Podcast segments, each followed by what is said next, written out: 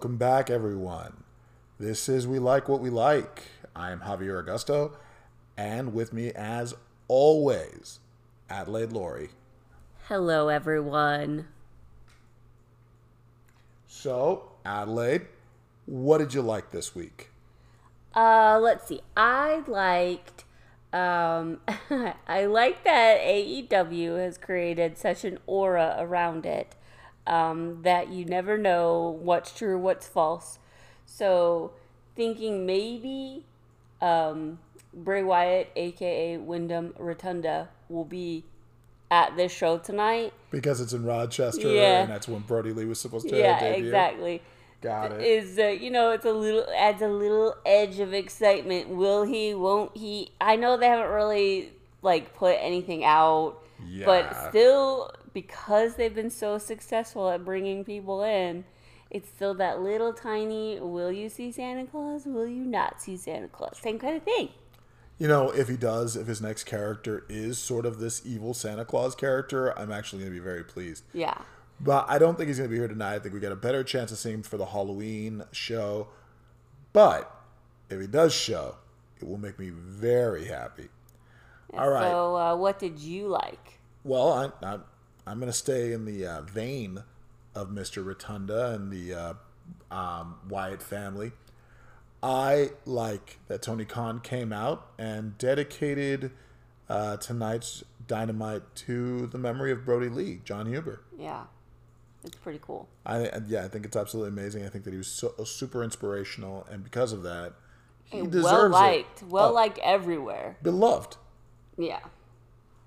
Yeah, so they um because of that, um he Tony Khan worked with uh, John Huber, Brodie Lee's wife Amanda, and they are starting the John Huber Legacy Foundation. So Interesting. you can go to the website it's johnhuberlegacyfoundation.org. Speak about that for a second. Let him let everybody know about it. Yeah. So they're going to be uh, going to be providing support to people in creative fields who have not taken the next step in their career because of family obligations, and that stems from um, Brodie Lee almost or John Huber almost giving up wrestling to take care of his growing family. Um, and so when she was pregnant or uh, giving birth at the hospital, he had already made a decision that he needs to stop wrestling and start making more money for his family when WWE called him while he was at the hospital to call him up to to wrestle for them. Which I mean, that's amazing. How the universe works and how you get these different things to happen. But the foundation, and you know what? I'm going to gloss over the Vince McMahon part of this because, yes, without Vince McMahon, without an organization as large as the WWE, John Hubert wouldn't have made that money. He might not have inspired the people that he inspired. He might not have inspired other wrestlers to A, stay in wrestling, B, continue their wrestling dreams, and to make the world a better place. Britt, uh, Britt Baker, Dr. Britt Baker, DMD, wasn't inspired by Brodie Lee. She was already going into wrestling, but it was her very first match when she got her nose broken. I'm sorry, yeah, when she got her nose broken, where he looked at her, and there's this anecdote out there where she where he laughs and says, "Well, that was the shortest heel run of all time," and she said, "Huh?" And it's because if you bleed, you're a baby face. Red equals green, Britt. That's how it works. And he said that to her, and I thought that was cute. Yeah. He's a guy that goofed around with people, that gave people advice. I'm gonna move on from that, but it, it's just one of those stories that you know makes me think his name should continue. So what I guess they're going to do is anybody in the creative fields um, who are not able to move on because you know you're paying bills instead of paying for editing like me, which without you I would not be able to afford. So or you're an artist but you can't take the time to put put your I don't know how it works and if you're an artist, but like go to places and show Do your art. shows. Correct. shows, yeah. If you're having to work two jobs to keep food on the table, If you're a singer, even if you're a Right. business person inside the creative or a field, wrestler, Yeah. they are going to provide not only money but also resources to show you how to best market yourself or who who to talk to, how to do it, And I think that's amazing because I'm still floundering after two books. I don't know what it's like if someone were, you know, to publish my books. So, because I'm Yeah. doing it myself. Yeah, and I'll, I'll tell you, it is.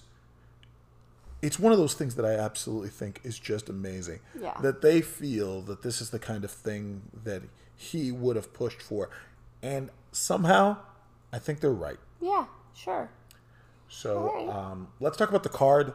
Let's Sure. uh, let's not get sappy, even though we want to, because I just think it's amazing as a as an artist just starting out. I think it's amazing. I think that's a, a, a, awesome foundation, and I'm super happy that they're doing it. yeah. All right, so that's the John Huber Legacy Foundation.org. Correct. All right, check it out, folks. Now, uh, yeah, let's throw down the card. First off, Adam Cole, baby, Baby. versus Jungle Boy. Oh, I'm not gonna do it because You're not? no, I don't. I don't know how it works. With thousands and thousands of fans, we could get copyright strike. Oh, nice. Yeah. Nice. you know, I. You know what? It's Shelton Benjamin that's leading the charge to come after us. So, uh, yeah, yeah. And then after them is Jon Moxley, Eddie Kingston, and Darby Allin versus Bear Country. Nice. I've been saying Big Country Scottish band, 1980s. With um, Anthony Greene, so that should be fun. Anthony Greene, indie wrestler. Um, pretty sure I know who's taking the pin, but he's a pretty good wrestler, so it'll be fun to see him do it. And then who's next? Oh, absolutely! It is Orange Cassidy with the Dark Order. So we're getting into the the uh, Dark Order side of the uh, card. I have a feeling I'm gonna cry. It's you're probably gonna cry. Yeah. You're you're a big crier. Uh, and they're versus uh, HFO, which is you know Matt Hardy is technically the other si- uh, half of that debut. Yeah. he was also supposed to debut the same night as Brodie Lee, and he did debut. They both debuted at Daly's Place in Jacksonville, Yeah. so that'll be fun. All right, and then we have Anna Jay and Tay Conti versus Penelope Ford and the Bunny. Well, I like that. I absolutely like that. Another Brodie Lee. I remember when he passed away. Anna Jay was devastated. Oh, she was a wreck. She couldn't talk. She couldn't move. yeah, and he he really um, helped her. So Yeah. I know that, that this is going to be a good one for Yeah. for her too. Absolutely, and and the thing is that they've all been wrestling so well, and Tay Conti is absolutely super athletic. Uh, Penelope Ford is finally getting to have matches like she used to in the Indies, where you can see her actually do things. Yeah. Um, I think the Bunny is a solid wrestler, so it's fun to watch. And Anna Jay has come along so much, so this is gonna be a fun match in my Yeah. opinion. Uh, then of course, Dante Martin Woohoo! with Matt Sydal versus Cody Rhodes and Big Shotty Lee Johnson. What? What are you gonna say? I mean, I was gonna say Cody and Sh- and uh, Lee Johnson is amazing. That's I'm I'm all I'm here for that. Sure, I'm totally here for not that. Dante Martin all the way, baby. Hey, don't give him I else's can- gimmick. I can do it all I want. Dante Martin is very smooth. He's very nice to watch. I think we're probably gonna enjoy that match a lot. Yes. And we're both the same age, so you pretty and cool. you and Dante Martin, Yeah, yeah. absolutely. Yeah, Yeah, you're yeah, both yeah. twenty. Yep, Yeah, mhm. absolutely true. and finally we have Miro versus Sammy Guevara. Guevara. Is it uh, Guevara. Oh. Yeah. Well, regardless, uh, Sammy is gonna. I'm gonna enjoy watching Miro beat Sammy, and it'll be fun for me. I just gave them both O's. I, I get what you did. I get what you did. I thought it was great. Yeah, sorry, Sammy. Yeah. Sorry for the loss. It's gonna be okay though. You're about to get married. You're all right. You got to get written off TV anyway. Sure. Sure. All right. So let's see everybody after the first match. Let's see what's next.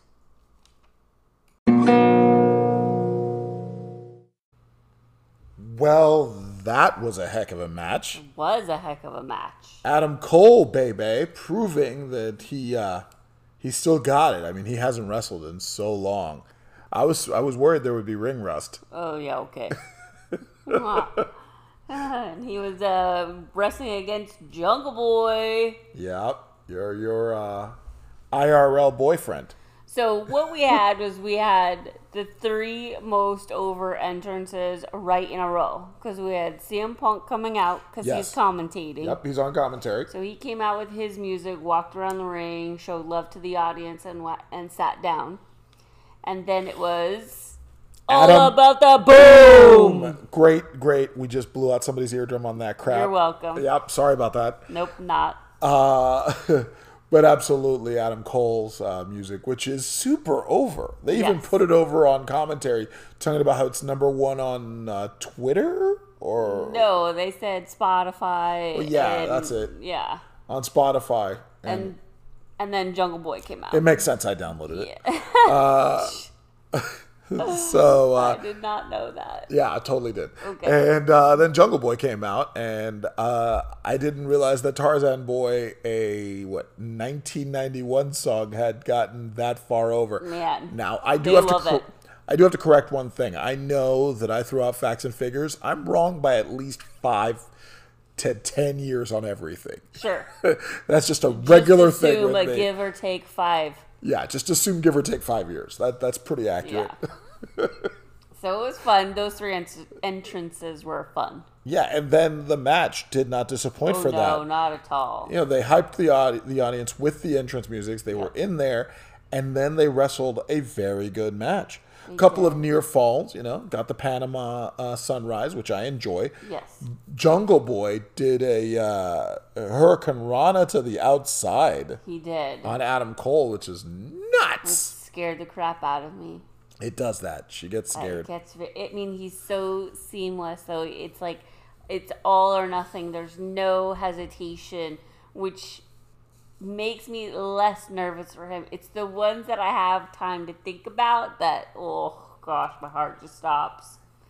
Um. So yeah. Well, yeah, that, that's actually. I have a brother, and uh, me and my brother used to do. Uh, uh, we used to watch wrestling together. We, I mean, he still watches wrestling, but we he lives in Washington State. We don't get to hang out and watch wrestling anymore. But uh, we used to watch, and in the '90s when the Hardys came out and they started, we were huge fans because they were new and they were interesting.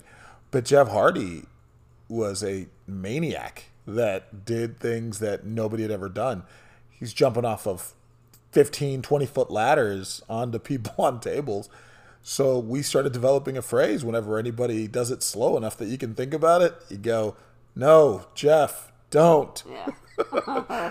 And you don't get that in Jungle Boy moments. It's not slow enough for you to actually drop a no, Jeff, don't.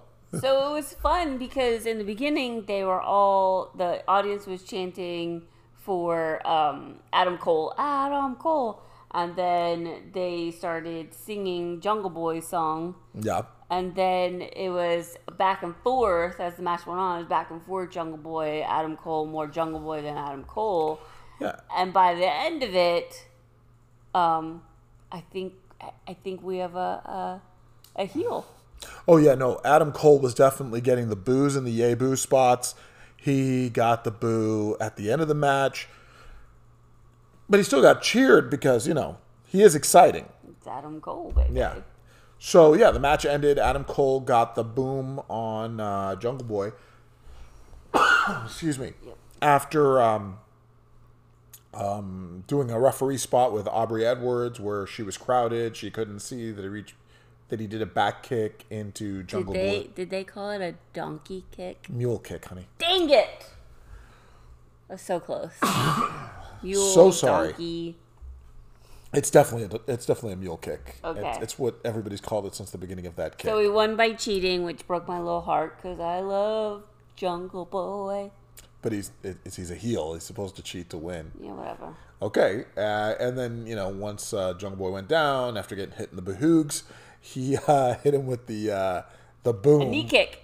Oh, is it is it the boom? Is it actually called the boom? There's no such thing as a knee kick, Adelaide.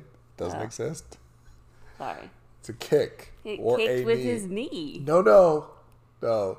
It's a running knee. It's not a knee kick. I thought it was the boom. I'm so confused. My All right. Anyway, I'll get it. I'll get it someday. Oh, Oh, no, I'm going to the 16 tag match. I'm gonna I'm gonna have all of the moves, all of them. Yep. Yep. The, the momentum is built. Yeah. Yeah. So then the the match ends. Good match, great match. Loved it. Very entertaining. I liked it a lot. And then who comes down the ramp? The super elite. The super elite comes down, the greatest faction in all of Western professional wrestling. We got the good boys, the good brothers. sorry. Brothers. Yeah, sorry. Wow. Sorry. It's, the good brothers. It's like you're trying now I am trying my very best. Please don't. to break my Please heart. don't bully me. Okay, I bully you. all right. So look, Okay, so the good brothers yes, came down with the Young Bucks, Kenny Okay. Omega, right. uh, Nakazawa, and Brandon Cutler, Sure. And Adam Cole was in the ring already. Yeah, Adam Cole was in the ring already. So Karl Anderson, who was not there uh, last week, got a uh, the mic and went off and was very Can't be elite without the good brothers. yeah. You can't be elite without uh, Adam, Adam Cole, Cole. baby. You can't be elite without the Young Bucks. correct. You can't be elite without the AEW World Champion Kenny Omega. And Nakazawa and Cutler. Yes. And then Adam Cole talks. Yeah, Adam Cole talks, and you know, um, puts himself over as some type of conquering hero. Yes, but most importantly, he gets booed. He did get booed for Yes. putting himself over on Jungle Boy. He said, "I told all of you I was going to beat Jungle Boy," and then starts getting a solid cr- uh, chorus of boos, Boos. which I I thought was great. You know, if the fans are booing you, they appreciate your gimmick. And then Nakazawa did something stupid, whatever. Nakazawa got the mic after they said he was the greatest promo in all of professional wrestling, and he tried. The I mean, he tried. chants uh, CM Punk. Yeah, they CM Punk hijacked him, which was hilarious. Uh, even CM Punk, who was on commentary, laughed about it. Yeah, and then Kenny Omega gets on the mic. And the CM Punk chant stop. Yes, but the yes chants start, Yes, they do. Yes, they do. which brings out Bryan Danielson, correct. the American Dragon, who challenges Kenny Omega to a rematch, but thankfully AEW doesn't do automatic rematches. So, you know, Kenny Omega, being a heel that he is, says no, no chance. The fans chant yes that they want one. Bryan Danielson says, well, you know, they, They want, want one. one. I, want, one. So if you don't want one, it's because You, uh, let's see, not enough balls to get in the ring with him. not enough balls. Wow. I, I don't know if he meant beach balls. Yeah, maybe. Maybe he meant baseballs. Not enough balls for a rematch. Which then the crowd It's a ball. that. It's a ball pitch. It's a ball pit rematch. That's the stipulation. They're going to wrestle in a ball pit. But I don't think that the crowd understood that because then they said, Kenny no balls. Ah, yes. They started chanting Kenny no balls. Yeah, It no was good. balls. Yeah. it was solid. Then Kenny ran around and told everybody that he would show them his balls in the elite, you know, to prove that he has balls because To put in the ball pit for their. Yes, exactly, Okay. exactly, exactly. A ball pit thing, Yeah. and he's looking at the at the young bucks. He's like, "I've got balls. I've got big balls," and the Good Brothers, of course, agree Uh-huh. of that he has do. huge Yeah, balls, yeah. and everybody agrees. And I don't know why you would use huge balls in a ball pit, but whatever. You know, that's that's a personal choice when a wrestling match happens. So then Bryan Danielson said, "Fine, not you. Then I will take any of the elites. So any of you that have enough balls to come and face me, um, we'll do that on Rampage." To which Kenny says, "Nah, nah, man, we'll do it tonight." And so he's like, "You guys want us?" Bryan Danielson, you guys want us to do a match tonight? And the crowd goes crazy. I, I love your imitation of Bryan Danielson. I was just that was spot on. Stop. I'm not trying to steal Bryan Danielson's spot. I'm trying to steal Excalibur's spot. Got it, got it. Now I'm caught up. Now I'm. So he, my imitation of him is irrelevant. So, jeez. Killing me. That's great. Uh, I'm sorry, you popped me on that. All right. Uh, so, regardless, it ends with uh, Kazarian and uh, Jurassic Express and uh, Chris- Christian and Marko. yeah, and- they all come to the ring and they clear out the heels. The heels go up the ramp to chants of Kenny No Balls, and then they cut the commercial, and uh, they're setting up the next match, and so are we. So I have to say, I liked that one. I liked it too. All Definitely. right, on to the next. Okay, so we got a couple of things happening in this section. First things first, you get the Lucha Brothers uh, attempting to do a, uh, a backstage uh, promo, but Andrade comes up with Jose, his uh, valet, and uh, he uh, says that uh, He said, Where, "Where's Pac?" and for those of you who don't speak Spanish, at that point, they were like, I don't know. And Penta says, I love that I got to say that. Yeah. And Penta says, Búscalo tú, which means you look for him. so it's, it's just fun and funny. But they were holding their uh, AEW championships and they were also holding their AAA tag team titles. And uh, Andrade says he has a lot of luchador friends that would love to take those titles off them. I assume he was referring to the AAA ones. Now that immediately leads me to those to the my one of my favorite Hispanic factions, Los Ingobernables, which would include Rush, who, if I'm not mistaken, is available right now. Ooh. That is Andrade's brother, and it would be amazing to see Los Ingobernables in AEW. That would be fun. It would be a so much. Folks, you're in for a treat if you've never seen them. If that's what them. happens. if that's what happens. Now, uh, after that, we got Cody Rhodes and Lee Johnson versus My boy, Dante Martin. Dante Martin and Matt Sydal, who I mean, just just probably one of the better uh, high flying duos. Uh, ironically, Matt Sydal's brother's injured and Dante Martin's brother's injured, so it just kind of makes sense that those two should pair together. Yeah. The, the durable ones in the tag teams. Also, technically the most talented. Don't jinx them. You're like the announcer who's like, I'm he's not- never missed a kick. And then what happens? Right. I don't think I'm popular enough and or powerful enough to do that. I, I'm putting it out in the universe. We are popular enough. I don't know how to respond to this. Like, do I do I do I praise us for being pop- powerful enough, No, or I do didn't I say powerful. I said popular. right? Do I praise us for being popular enough, and then do I Not yet. or do I do I do am I sad that I hurt somebody? Like, All right. So uh, let's jump through. Let's jump through. Okay. Lots of jumps. Yes, lots of flips. Lots of flips. Unfortunately, I think the best flipping stuff to like the outside and stuff like that all happened in picture in picture. Yes. So it took away from my enjoyment of the match, even It though I thought the match was was probably good. the best I've ever seen Cody Rhodes because I'm not a Cody Rhodes fan. That's because you don't understand true craftsmanship. as you've told me before. I understand. But this one, I thought I really liked it.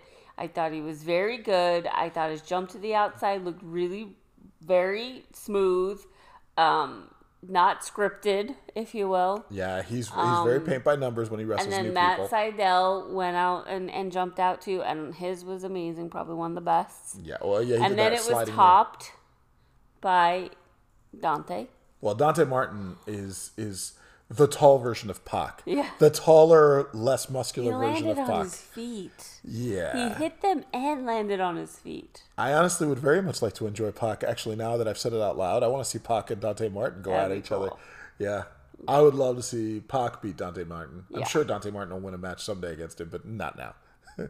So the action went back into the ring. Yeah, it was pretty good. Yeah. good. Lee Johnson won with this interesting. I'm sorry. First, let me talk about how Dante Martin came off the top turnbuckle on what is a ostensibly a missile dropkick, except he did it in a forward dropkick fashion. Which I guess if you're standing flat on your feet in the ring, it would be a shotgun dropkick. But it's a forward dropkick when you're jumping off the top so turnbuckle. high. It was really high. It was a whole body length, I think, above the top turnbuckle. It was huge. It was huge. He also did a double jump moonsault Nice. from the Nice. two ropes. Yeah. Yeah, no, no. Yeah. That was great. That was great. I'm basking. Hold on a second. Okay. Yes, it was a two springboard. It was a springboard onto another springboard onto a moonsault. It was very, very good. It was very good.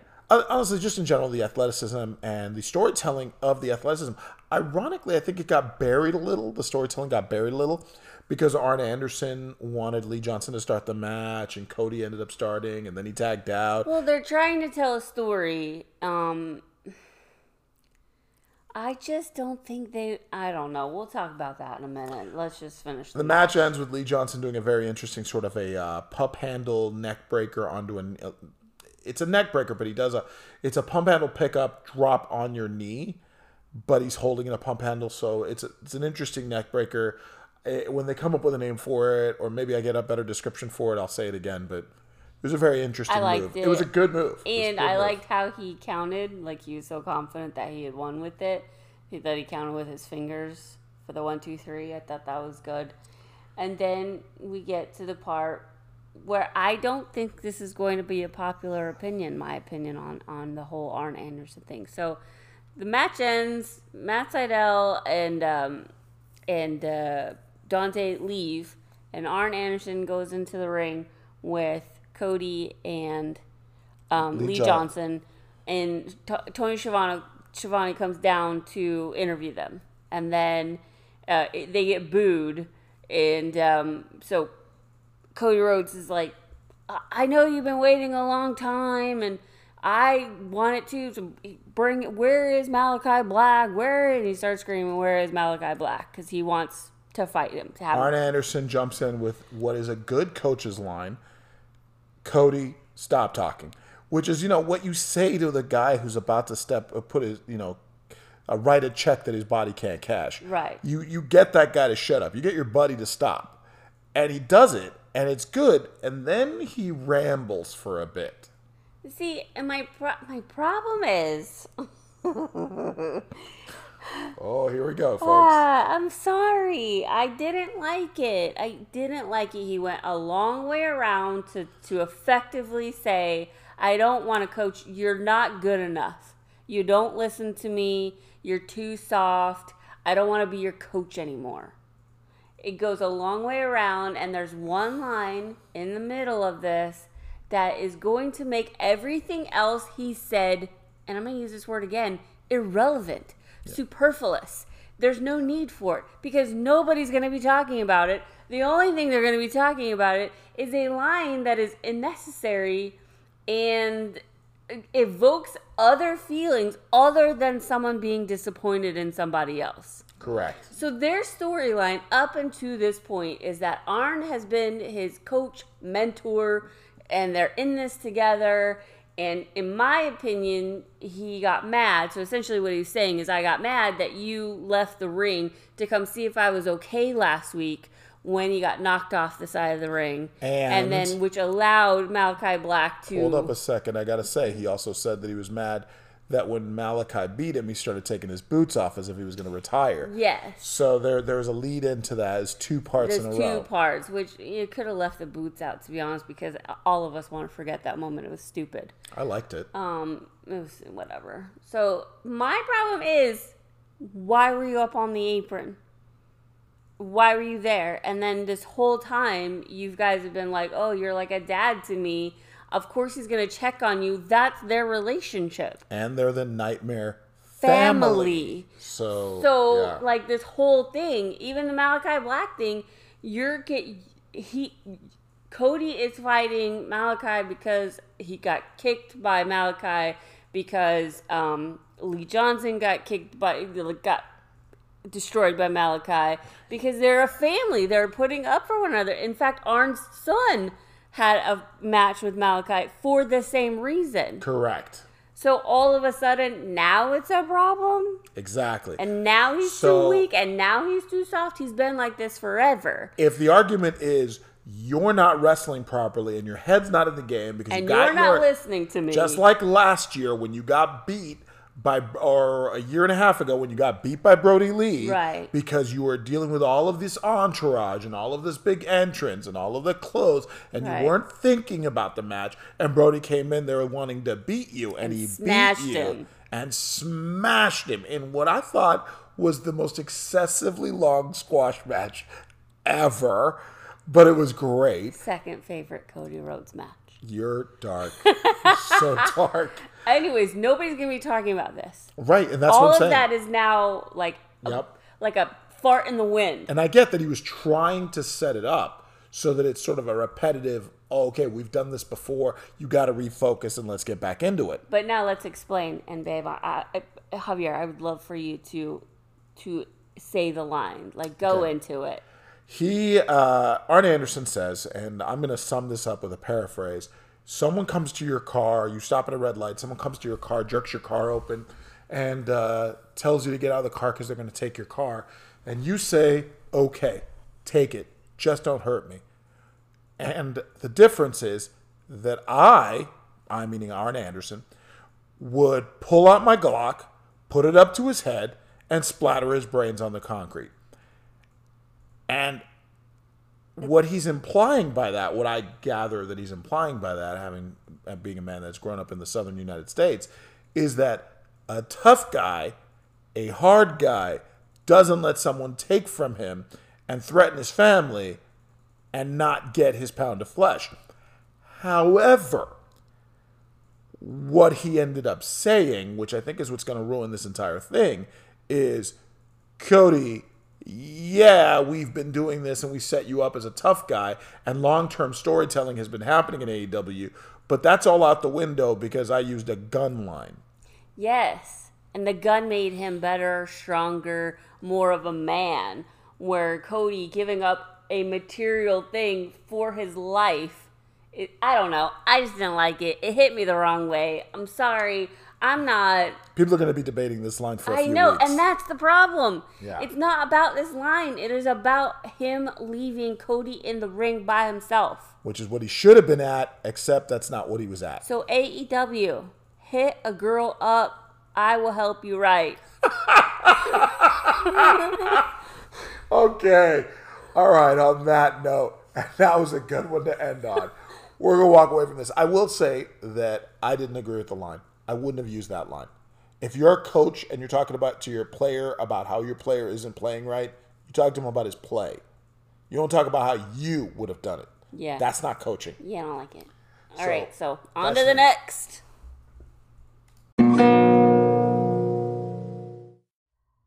And that was a big chunk of fighting. A lot. Yeah. There's a lot to unpack. There wasn't even any commercials. It was just commercials in the matches. So it's like you can't even break away. Yeah. All right. Well, here we go. We'll start off with uh, Jon Moxley, Eddie Kingston, and Darby Allin. Which, by the way, I just noticed his last name is Al In, as in all in A L L I N, Yes. all in. I mean, uh, he had the name Darby Allin before the show happened. Okay, I digress. Okay. Um, and they're facing Bear Country and Anthony Greene. Yes. Anthony Greene. Poor kid. All right. So, I mean, that was a, it was just a, it was a fun trio squash match. It was fun. Everybody had their, their pops. I mean, this is for the crowd. This is just to get the crowd transition and get them hot again so they can have some fun. Yeah, Darby went first, and then Eddie was in there, did a couple of chops. Um, I paused because I was proud of myself for not calling them slaps. I, I'm proud of you too, I guess. Although now people say that that slapped, so those chops slapped would be appropriate. No, How would I know? okay. Um, and then Moxley got in there. He did a couple of chops, and then um, the Bear Country was in there, and and Yeah, that was fun. I mean, Moxley is a bruiser, and he went up against Bear uh, Boulder, and that did not work out. No. I thought it was funny when he tried to like pick him up off of Kingston. Like Well, no, he was trying to do. of- He was trying to do a, a triple power Yeah. or a triple uh, German, which is not going to work No. with that man. Uh, at- yeah, I think the funniest part of that match was Anthony Greene attempting to do a cross body, a very cool looking cross body, mind you, against Eddie Kingston and Jon Moxley, where and they it's just not like they muscled up. They just kind of were standing there. yes, and it was like, what just hit us? Did, did, a feather?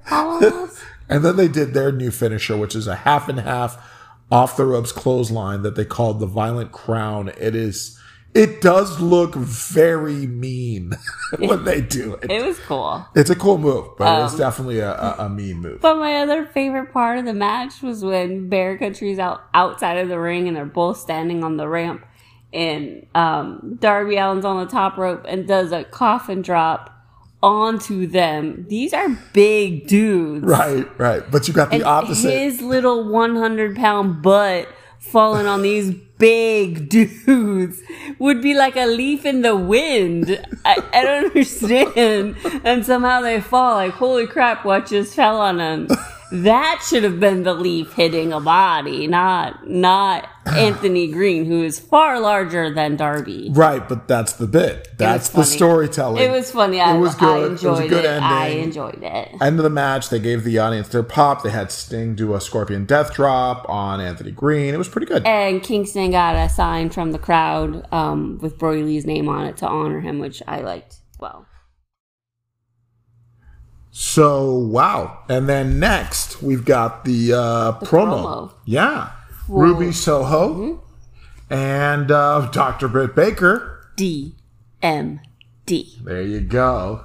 she's a mark. uh, yeah, so you've got them in a promo. It's a video promo. They're just back and forth.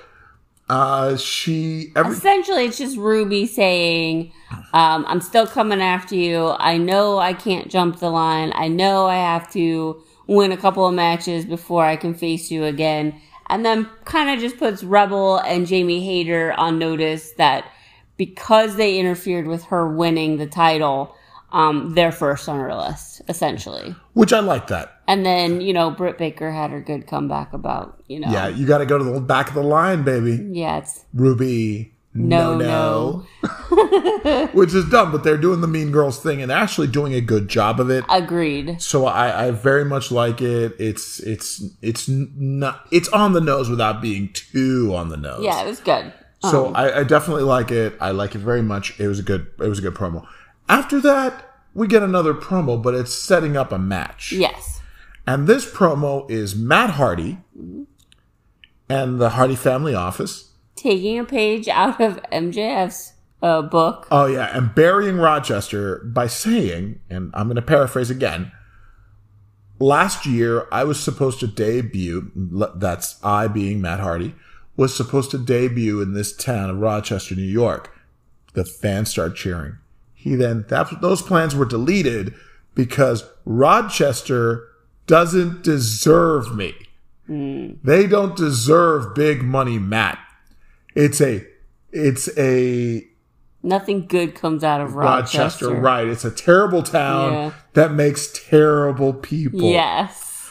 Now the commentary had over um, a few minutes earlier put over the fact that Rochester, New York, is also the hometown of the late great Gorilla Monsoon, one of my absolute favorite voices in all of wrestling. He was the voice of wrestling before Tony Schiavone was the voice of wrestling. Yeah. So Matt was out there getting heat.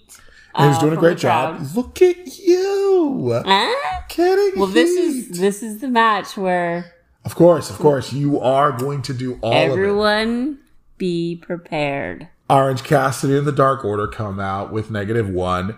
They do the ring pose where they all put their hands up. All of it is definitely very, very good. Negative All one the goes feels. all of the feels. Negative one goes to the backstage. Um, Alex Reynolds uh, comes into the ring and starts the match. All right. Are you ready? Evil Uno tags himself in. They're upset. And now Adelaide Lory with every move in this 16 man tag. Take it away. Are you ready, Javier? I'm incredibly ready. There were flippy flippies, oh, floppy floppies, oh, You did not. under the ring, over the ring, ar- around the ring. There might have been a chop or two, a back flippy nick, knee kicky thing, He kick Knee kick his back. Uh, a melee in the ring with all 16, and y'all cannot expect me to understand every move that happened at that. Punches were thrown. Um, Yeah. Insane person. And You're an insane person. Uh, we'll go over what happened with the Dark Order in a second when I'm done with all of my moves. Um, Yes, more, please, by all means. yes, Go through all of the moves. more kicky, floppy, flippy thingies, and ending with a a how would you describe this?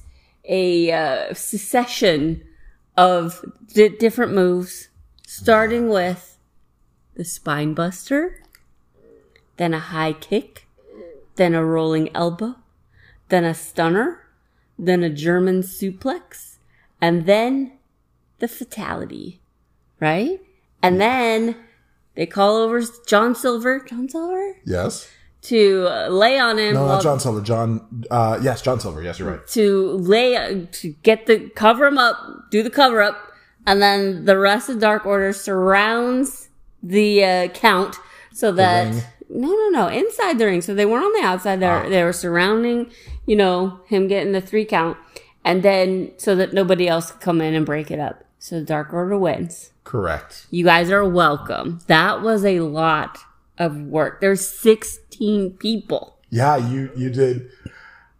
I mean, I think our credibility is still exactly where it was. So we didn't get any better, but you didn't ruin it. Excalibur, are you nervous? I'm just saying. Oh you nervous? I'm, I'm sending him this segment. I'm tagging this segment to him on Twitter. I am tagging him this segment on Twitter. All right, so let's actually get into the meat of of what this this match was because Right. this is obviously in honor of Brodie Lee in in an effort to bring The Dark, Dark Order. Order back together. Right, because there has been some strife over the last couple of months, which, Right. you know, has been in a lot of the vlogs and the online content, but as well as on TV. You you've noticed that they haven't been together, they haven't been wrestling together, and it really did happen when Hangman Page wanted to do it on his own. Right. Three of them allowed that to happen and the others wanted to come in. And that's the last time we saw Hangman. Yes, that is the last time anybody saw Hangman, which means we're probably going to see him back. Probably, I'm thinking full gear is when he actually makes his comeback. I don't think Your it's before lips, that. God's ears. I don't think it's before that. I think there's going to be. I think it's going to be a full gear just to really set up so you can have Bryan uh, Danielson and CM Punk have their heat and not have it taken away. Uh halfway through the match um ah, gosh what's his name he hits evil uno Alan Angels five. he does i thought it was the He's other the one guys who hits. No, he hits. He throws his mask at uh, Evil Uno. That's how it all starts. no, no, no, no. I don't mean that. I mean in the middle of the, because you know they're Yes, they're. Run- I did all of that. All right. Yes, you did. You did. You did get it through all of it. The narrative is Um, something you needed help with because it's the story that you have a hard time with. So the the two main guys that have issues is um Evil Uno and Alex Reynolds. yeah Alex Reynolds. So Alex Reynolds accidentally hits Evil Uno. Yeah. And Evil Uno has a little bit of a, a hissy fit, and he's like, "I'm taking my ball and I'm going home."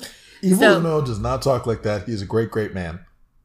Anyway, so he starts to go up the ramp, and obviously Stu Grayson follows him, and then Colt Cabana is like torn, but still follows him up the ramp, and then Negative One comes out with Amanda Huber and uh, Tay Conti and Anna Jay, Correct.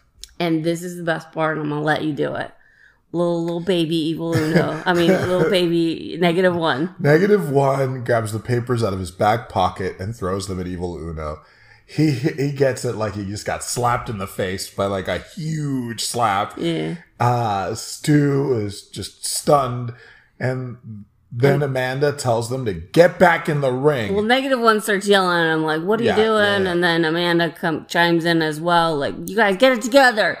Um, and so they go back to the ring. And that's where the end of the sequence really starts and then ends with just them doing the job and, you know, winning as a unit. Working together. there's a big hug at the end. Amanda, Tay Conti, uh, Anna Jay, Evil, uh, Negative One, Negative one gets up on Ten's um, Yeah. shoulders. favorite wrestler. Oh man! And when they're doing the back angle with the looking at the back of the head, and there's a sign in the background, so you you have a, a negative one on top of 10 Mm-hmm. and they're sitting on his shoulders. Then all you see is their backs, and then in the background of that is one sign that is clear as day that says it's Wednesday night, and you know what that means. And it's a picture of Brodie Lee, Yeah. uh, a drawing of Brodie Lee. It's amazing. It was it was good. It was good. I that that part, which was it was a silly match. You know her her Adelaide's description of the moves, notwithstanding, it was a silly match and it was good and it was silly fun.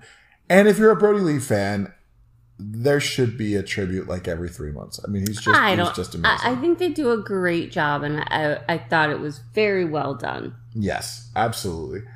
Um, yeah. Then after the match was there was another promo, right? It was Lio Rush. Oh yeah, Lio. Yeah. So we're gonna get Lio Rush didn't really say anything. He's now a money manager, I guess. Yeah, we'll see where that goes. yeah. He's uh LBO Lio. Yeah. So I don't know. I, he's a good wrestler, and he can cut a sick promo. He's good on the mic. So I and he's great in the ring. Yeah. So there's really nothing bad about the 26 year old piece of gold, and I'd like to see what happens next All right. with him. Well, speaking of next, let's get to it. People like to make the joke that AEW has a women's segment where they get the one women's match or the two women's match. I'm going to go ahead and say that it's the promo section of the show. For this one, for sure. Holy moly. All right. I brought back holy moly. All right. So check this out. First things first, you get FTR in a video promo. They've got uh, Tully Blanchard right next to them talking about how they're refocused. And that's going to be very bad news for every other tag team in AEW. They mentioned the pinnacle, Right. which means the pinnacle is its own thing. But I, it it could be that this is the faction thing where the factions aren't right next to each other at all times because you've been saying that for a while. Correct. And it's entirely possible that now the factions are, hey, we're part of a faction and we don't have to break up just because we're not next to each other. But we want to get ours. exactly. So Yeah. we're going to get ours as part of the pinnacle, Correct. which I think is a good promo. It was a very quick one. It was what, 45 seconds? Yeah. Solid. Yes. Moving on. We had uh, Dan Lambert for some reason still yelling at me. Why is this old man yelling at me? Did he hear the way that you described all the moves in the last match? No, he's too deaf. He can't hear me. Okay. I don't know. Uh, yeah, it might I be the reason. That might be the reason. Uh, I okay. In all seriousness, I I don't understand why he's there. After listening to the entire promo, I thought Scorpio Sky did a great job on his own. They are complete heels. yeah, you were saying something about what you thought his similarities Yeah, were. so, and and I don't think I'm alone. We have not heard a what chant um from AEW in a while, if at all. I honestly can't remember. I don't think it I've might ever have happened. heard a full what chant. No, yeah, never. So when I was watching him in the very beginning, he was very rock esque. He paused like the rock. He told him to shut up. So instead of saying "shut your mouth," he said "shut up," and then he went into his promo and his timing, his movements. He every it was very. Um, it reminded me of the rock, and I think it reminded the audience of the rock too because they just started in with what what? And everybody hates that chant, so I don't understand why they do it anymore. I don't know why anybody does it. It's the worst chant in Yeah. all of wrestling. But if you take that out, it was a great. He did. He did a, a great promo. True. Really good. True, true. And then AEW fans, please stop chanting what at Yeah. anybody. every okay. fan, please stop chanting Yeah, what. just it's terrible. Um, and then so he starts off kind of like even keel, like here it is, here how I'm telling you, it's aggressive, but it's not loud, it's not screaming at you. But then Ethan Page gets on the mic, and I swear he didn't take a breath. No, I mean, he shuts was- down that what chant. He quick. shut it down quick, and it was good. It was better than Dan Lambert, in my Oh opinion. yeah, so much better. So now my question is to you: Mm-hmm. Why is he there? Dan Lambert. Yeah, where are is he bringing in other MMA people? I don't know. No, I don't know about that, but I do believe, and this is my honest opinion, is that uh, Scorpio Sky and Ethan Page are phenomenal talents. The problem, and they cut a good promo. The problem is they're not over enough. No, they weren't in the beginning, um, but they definitely are now. Like you've done your job. Now, what is your purpose now? I don't know that he's done his job. Let's give it a little bit longer. Let it play out. This is. I know I'm the guy that says this a lot, We'll see. but you know he's only really been doing it for about three weeks. So let's give him a little bit longer. Yeah. I think your timing's off. Well, that's entirely off. possible. I have admitted that that is a weakness. So, Okay, then you've got Shida and Serena Deeb cutting a small promo. Again, promo section of the show. Uh, other video promo. Shida is coming up on her 50 wins, which I I could be wrong about this. Quote me if you want, but um, I believe Jungle Boy was the first person to hit 50 wins in AEW. So Shida being the first woman to hit 50 wins, that's a big deal. Big deal. And uh, I think her English just sounds so much better. I think she's doing a, such a good job. Yeah. So I, I very much want to see where this goes. And I like Serena Deeb. I like Serena Deeb winning. I'm, ba- I'm glad she's back from injury. Sure.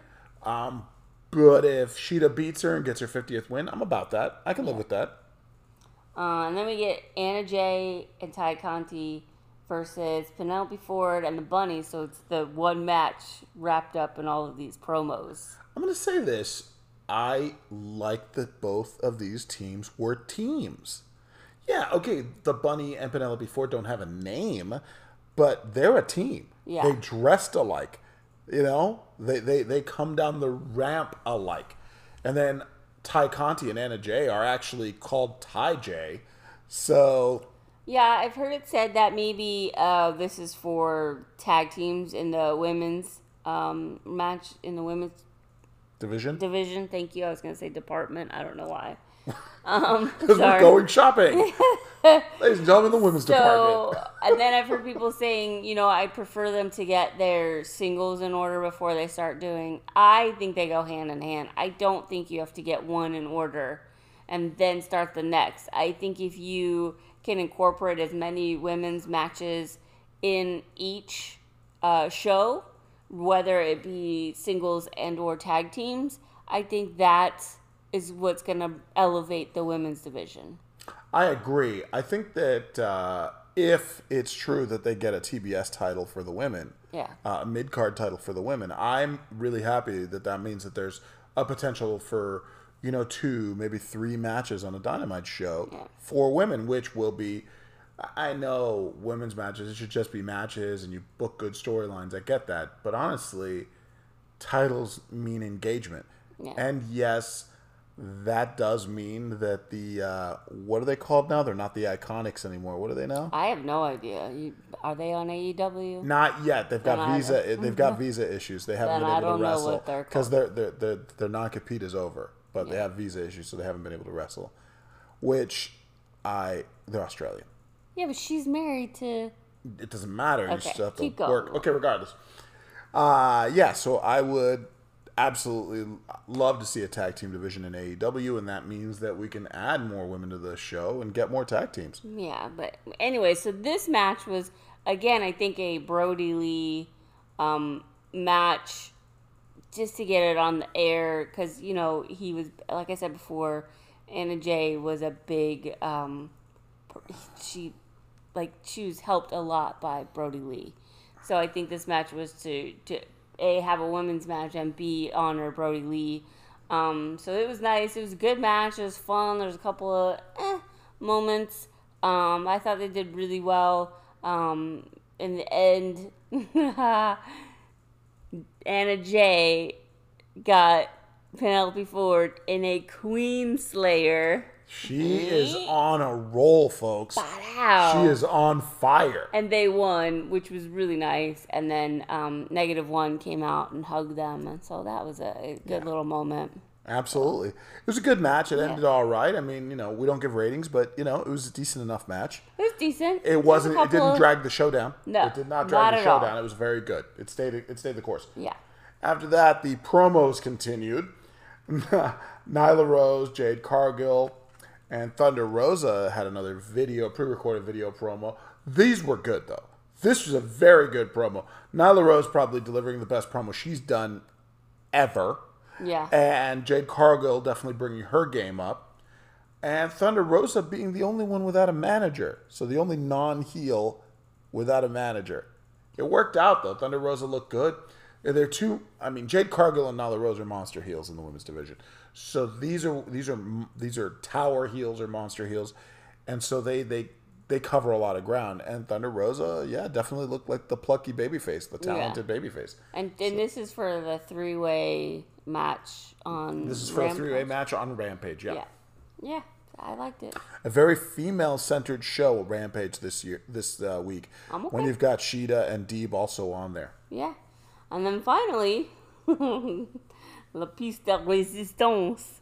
oh, you and your French teacher, he had to come back. Huh? He wasn't there tonight. My French teacher was maybe in Paris. I don't know. You have a thing. Um, so MJF and Wardlow come out, and MJF is uh, cutting a promo talking about the four pillars. You know, Jungle Boy is a pillar, but he, MJF beat him. Um, Sammy Guevara is a pillar. MJF beat him. Darby Allin, whatever, moves on quick. and then he says, but the strongest pillar, the best pillar, cue all my attributes, is me and Mike Maxwell Jacob Friedman. Right now, pillars is a term that is used because there was it was set up like the four pillars of heaven is a, uh, a Japanese wrestling thing, and there are some very good wrestlers that are a part of that. MJF in his youth and exuberance, I think, is doing a very good thing for the smart marks, which I'm not a big fan of that phrase, but you know, for the smart marks, to really set us up and say, "Ooh, look at what I know and look at how I do this," as well as to get us to go, "Nah." Yeah. And and that's that's a it's a good gimmick. Yeah. However, Well, he follows it up with saying he wants to be AEW World Champion. So this is officially a, a gauntlet drop where he Right. says it doesn't matter to him if it's you know Kenny Omega or not. He wants the, a world title shot and he wants to be the world champion. Yeah, and if he Which- doesn't get what he wants, he has Bruce Pritchard's number on speed dial. Right. Which Wow. of course CM Punk did say.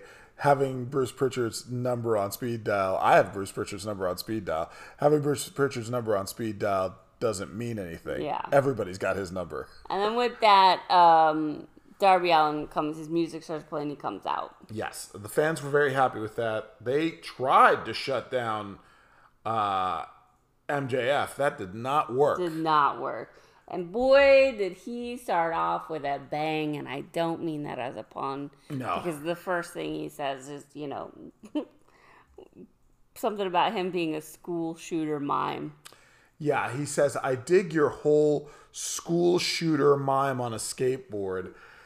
And Yeah. that's just wow. Yeah, and that Wow. Darby is. We do not best. agree that, that there's anything funny about school shootings and annihilation killers and all that stuff.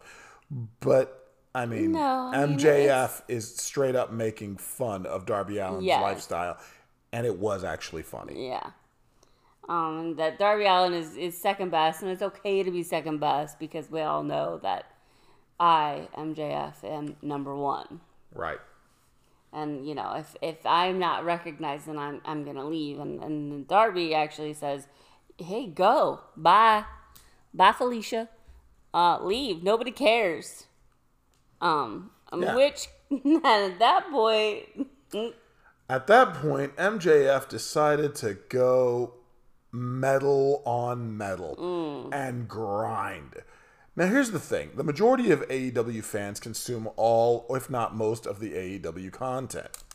So you're going to say 70% of these fans. That's a number that was come up with by someone else. I'm not making that one up. However, there is a very popular story when it comes to Darby Allin. It is about how when he was young, the reason why he never had a drink, the reason why he doesn't do drugs, is because his uncle was driving him one day and got into an accident.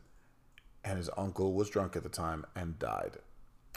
That made that shaped his life very seriously and how he would never want to take that kind of risk, not only with his life, but with anybody he cared about's life. Darby Allin is very committed to that lifestyle, and anybody who's ever seen him in an interview has known knows that story. He's not ashamed of that story. right.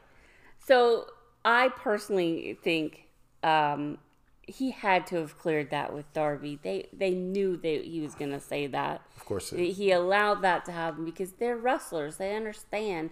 and MJF is getting heat. And as story, as as the whole thing unfolded, it was handled perfectly because Darby just stood there and listened to him. Didn't punch him, didn't put a hand on him, nothing until he was done saying, you know, the wrong person died in the car accident. Yeah, I mean MJF spoke about that in a mocking tone. Yeah. And any kind of life tragedy like that where someone is mocking you, yes, that person mocking you for a real life tragedy is absolutely the heel. He's Yeah. absolutely the villain in, your, in in front of you.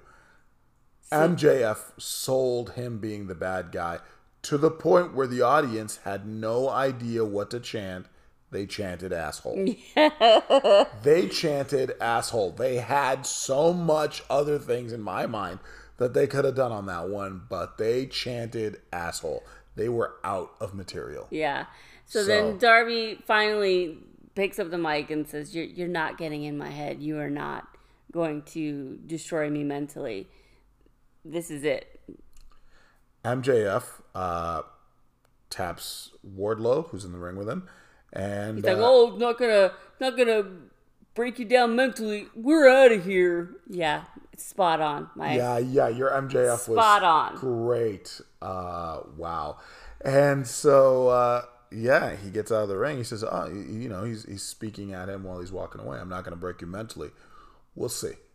And I'm going to say that I enjoyed this promo. I thought it was a good, strong promo to Ooh, end it's the big. walking a line, but it was good. It definitely strode a line. I enjoyed the promo. I'm I'm not gonna say I necessarily liked it.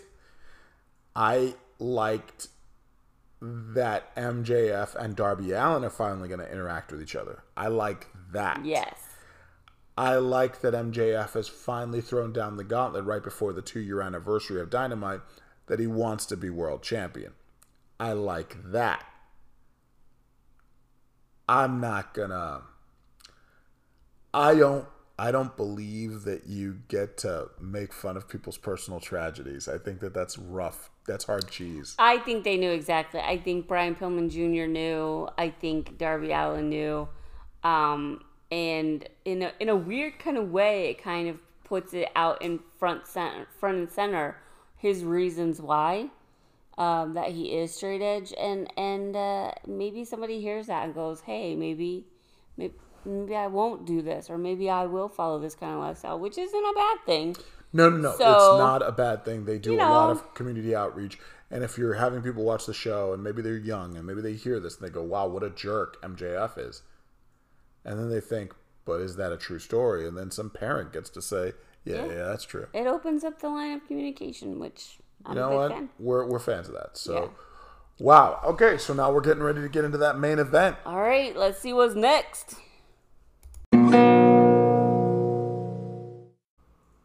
Boo. Boo. Boo. All right. All right. Well, you don't get to like everything in life. So this was the final match.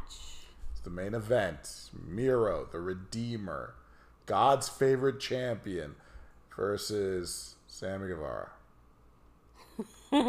Sammy Guevara. I mean, okay, is he a talented wrestler? On scale of one to ten, I mean, easily he's top like top ten, It top was- five in the company. Who knows? It He's was a good match. Yeah, it's a good match, but the kid can't act. All right. Well, I mean, it started off strong, Yeah, it was. It did start out great. Did their thing, knee strikes or failed knee strikes. The, the, the, the physical storytelling was actually pretty decent in this match. Yeah. I, I don't have much bad to say about. Actually, I don't have anything bad to say about the physical storytelling as far as moves being done and how they related. Even though a lot of it and some of the best parts of it were done in picture in picture again, Yeah. which is annoying, It is. especially if you're gonna do a title change. It really is annoying. But I'm, you know what? They gave me quality wrestling in every match, so it was quality wrestling again. I I don't know. I, I didn't see Sammy Guevara taking the title off of Miro, which is what happened, but sorry, spoilers for the end of the match. But uh I mean, everybody wrestled well. They did. They- Miro looked like a champion that was facing a plucky babyface. No, see, I disagree. I don't think Miro looked like a champ. He looked like an um, uh, over. He was a champion, but he had like a too confident. He was overconfident, Okay. and he was peacocking around the ring when he could have won at that point. He was peacocking in the ring, and he could have won at that point. It was a good match. There was a lot of back and forth. There's a lot of throwing of people because Sammy is so small and Miro is a god. Sam is like six foot. Like he's not small, but Oh, I know. mean in comparative terms. oh, Miro, Miro, Miro was throwing him all over the place. Yeah. Um, Sammy Sammy did a lot of twists and turns and jumps and dives and Gotta learn some of these moves. no, I don't. Everybody knows what I'm talking about. They're, Sure, they're picturing in their heads right now. They're like, yeah, yeah, yeah, that was that part. I know it. You guys are with me, right? Right? Ah, dear lord. Okay, way to bring me back. But yeah, uh, it, it was a good match. I mean, uh, Sammy Guevara does a fantastic. Well, actually, there's a lot of risk and reward. He did not crash and burn. Actually, I don't think he, he didn't crash and burn at all. No. Uh, one time, the beginning of the match, he tried to do a, a shooting star splash on a standing Miro, which I guess he was trying to do it sort of like a a, a, uh, a cross body off the top rope, but he did it as a shooting star. It's an interesting look. If he was on the outside, I think it would have played better. But in the ring is where they were, and Miro, Miro caught caught him. him. They kind of fell over. Miro picked him right back up and did a throwaway suplex with belly to belly throwaway suplex which was great. It looked like this is what happens when you try and go up against a really big, strong guy. Right. But the other the other risk reward moves that Sammy did, he did a crossbody where they both went over the top rope. He uh, Miro was he had had thrown Miro into uh, a couple turnbuckles. And, the post because they were outside of the ring. Sorry about that. He had thrown him in the post, and then he'd slammed his head against the stairs a couple of times. He's outside of the ring. Sammy's in the ring.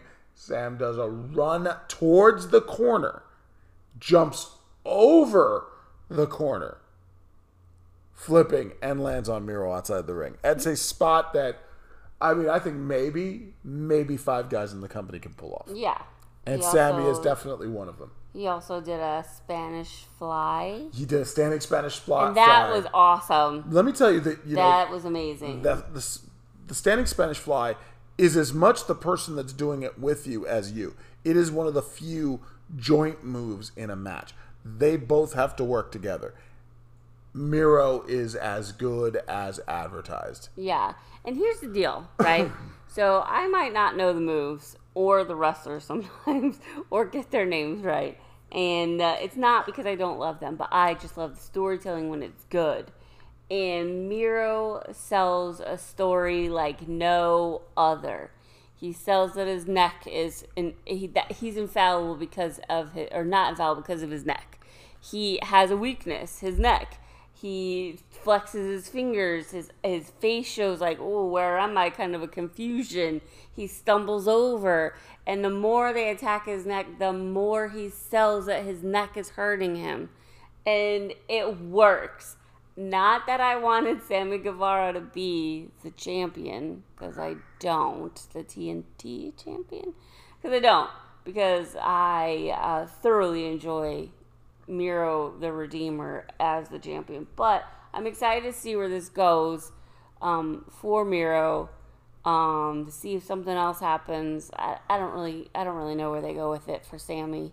Um, because he didn't win on his own because Fuego del Sol came out and distracted Miro. And then Sammy got back in the ring, attacked his neck a couple of times, and Yeah, pushed him into the turn, pushed him Pushed- head first into an exposed Whi- turnbuckle. Correct, which Miro had exposed all four of them, so take your pick of any of them. Um, and then there was a tornado DDT. Nice. Yes! Which Miro sold like no other. Yeah. And then there's a 630 Senton. Senton. It is yes, fantastic work. That's very good. Give yourself a round of applause on that one because Sammy Guevara is one of the few guys that I've ever seen hit that. I mean, it's not a move that hasn't been hit before him, but he's one of the few guys that I've ever seen hit a 630 senton. It always looks brutal when he lands it. Yes. It is never going to be a situation where I think Sammy Guevara cannot wrestle. Yes. And that He can't act. Agreed. He is an acrobat without any actual acting. He is he is to pro wrestling what NASCAR is to sports. People think NASCAR is great, and some people love Nah. Sammy Guevara. nah. I think it's driving and a guy who does acrobatics. Don't listen to him. He's just moody. He did not expect that. He doesn't care about NASCAR. He doesn't whatever. So it was good. It was a good fun match. Fine. Thank you. Take it Not- back. I'm not taking back the NASCAR Take thing. it back. Fine. I take, I take back the NASCAR thing. Those guys were athletes. Well, athletic, if anything. Thank nothing you. Else. So he won off the 630 senton. Which Um, it should be a finisher. That move should always be a finisher. Yes. And that I don't think anybody should kick out of that. I like that they had like uh, confetti coming into the like, and everybody came out. Negative one came out. Um, all of the faces came out to congratulate him. Dante was out there. I this is the problem. I understand, but like you know, it. My problem wasn't that he beat Miro; it's that he did it as a baby face. Okay, so here's my deal. Let's see where this goes. Let's let it play out. I'm being you, you being me. Let's let it play out. Okay. All right. Fine. No, no, no. We'll let it play out. We're gonna watch it, obviously, because we have so much control over their storytelling. We're gonna we are gonna allow this. Um, Fingers crossed. Yeah, you Tony. Khan, I've shouted out. So let's do it again. Need a writer? Hello. regardless of that, I, I think that yeah, I think we let it play out. I just I really, really, really wish that Sammy was as good as his as his physical abilities say. hey, let's. Maybe he'll get there. And the thing is, and the thing is that if you've ever consumed any of his uh, any of the uh, extra content, because he's got his vlog and stuff like that, he's actually very funny and very entertaining. It's the in the ring stuff that does not connect for me at all. All right. Well, So, but again, we're gonna close this out. yeah, let's wish him luck with uh, his future endeavors. No, I'm kidding. I'm kidding. I'm kidding. Let's just hope that We're it's a going good another run. direction. Let's just hope that it's a good uh, championship run because at the moment the TNT championship has never had a bad run, and I just don't want Sammy to ruin it. All right. Well, let's see where it goes. Okay.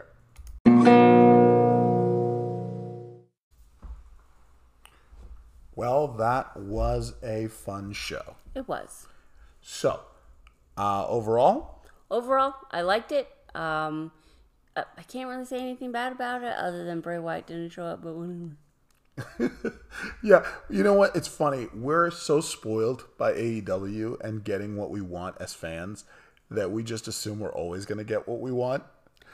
And so that's just wild to me that I felt that way or that I've allowed myself to feel that way. So here's the thing with me. I just want to clear this up. There's two things I want to say. One is um, when Bray Wyatt was in the WWE, I wasn't watching the WWE. I was not watching any of their shows. Uh, someone, and I believe it might have been you or your brother, showed me the Fire Fire Firefly Funhouse. Oh, okay. Yeah, yeah, yeah. And His comeback. then the I would watch just to see where his story went. And I think, um, in the words of most wrestling fans, he got screwed. And I and I got screwed because I never got to see where he wanted to go with that story.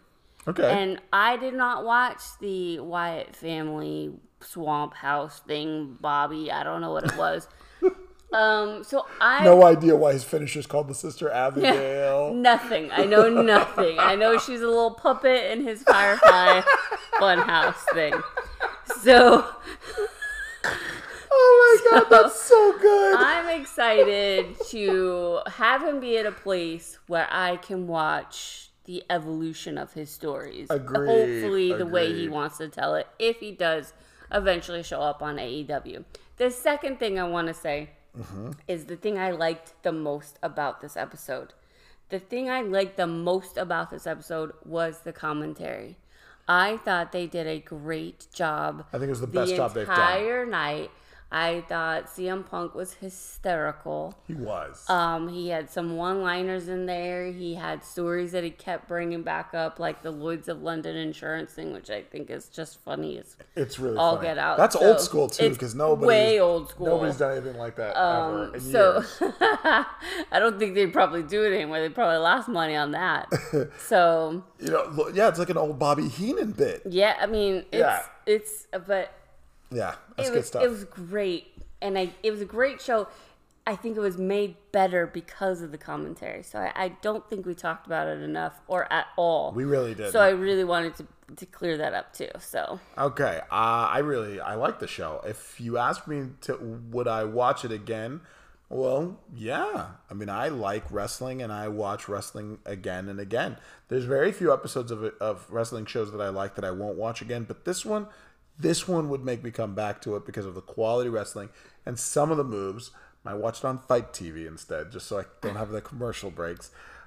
Uh, I don't. You know what? I'm. I, we don't have enough of an audience for me to have to worry about apologizing for my uh, bashing of Sammy Guevara. I told you he was just in a bad mood. It's that uh, Sammy will never be the person that I would have wanted to beat Miro, and so that's where I was on that. I'm not a big Miro stan, but Miro has grown on me in the last couple of years, and I think that he's fantastic. Now, shout outs to Joe Gibbs Racing. And if you don't know what I'm talking about, Then it's not for you. then it wasn't for you. Because if you know, you know. And uh, if not, then, you know, whatever. Uh, however, yeah, I mean, as a wrestling fan for as long as I have been, I have very particular tastes, and they're very and they're the way that I like them. And AEW has done a fantastic job of giving me exactly what I want whenever I want. This time, I'm just gonna have to say it's not for me, but the show was. There you go. There you go. I did like the show. There you go. Every match, including the main event, I liked. And when I separate my own fanboy wants from it, it's a very good match. It was And a very deserved win since he's been there since the beginning. Agreed. All right. All right. Well, I you know what? This has been you like we like what we like. And we know you like it. So thank you. All right, I want to thank all the listeners. Um, it once, hopefully, follow us on or yeah, follow us on whatever platform you listen to us on. Um, hit us up uh, with any questions or comments in our email, which is wlwwlpodcast at gmail.com. Um, we are listening. We will pay attention. We will answer anything you have. Um, and if we get up to 50 followers, and I'll even, you know, across the board, 50 follows, um, I'll do a match in ASMR. How's that? That was good. I All liked it. All right. thank you all very Thank much. you. You know,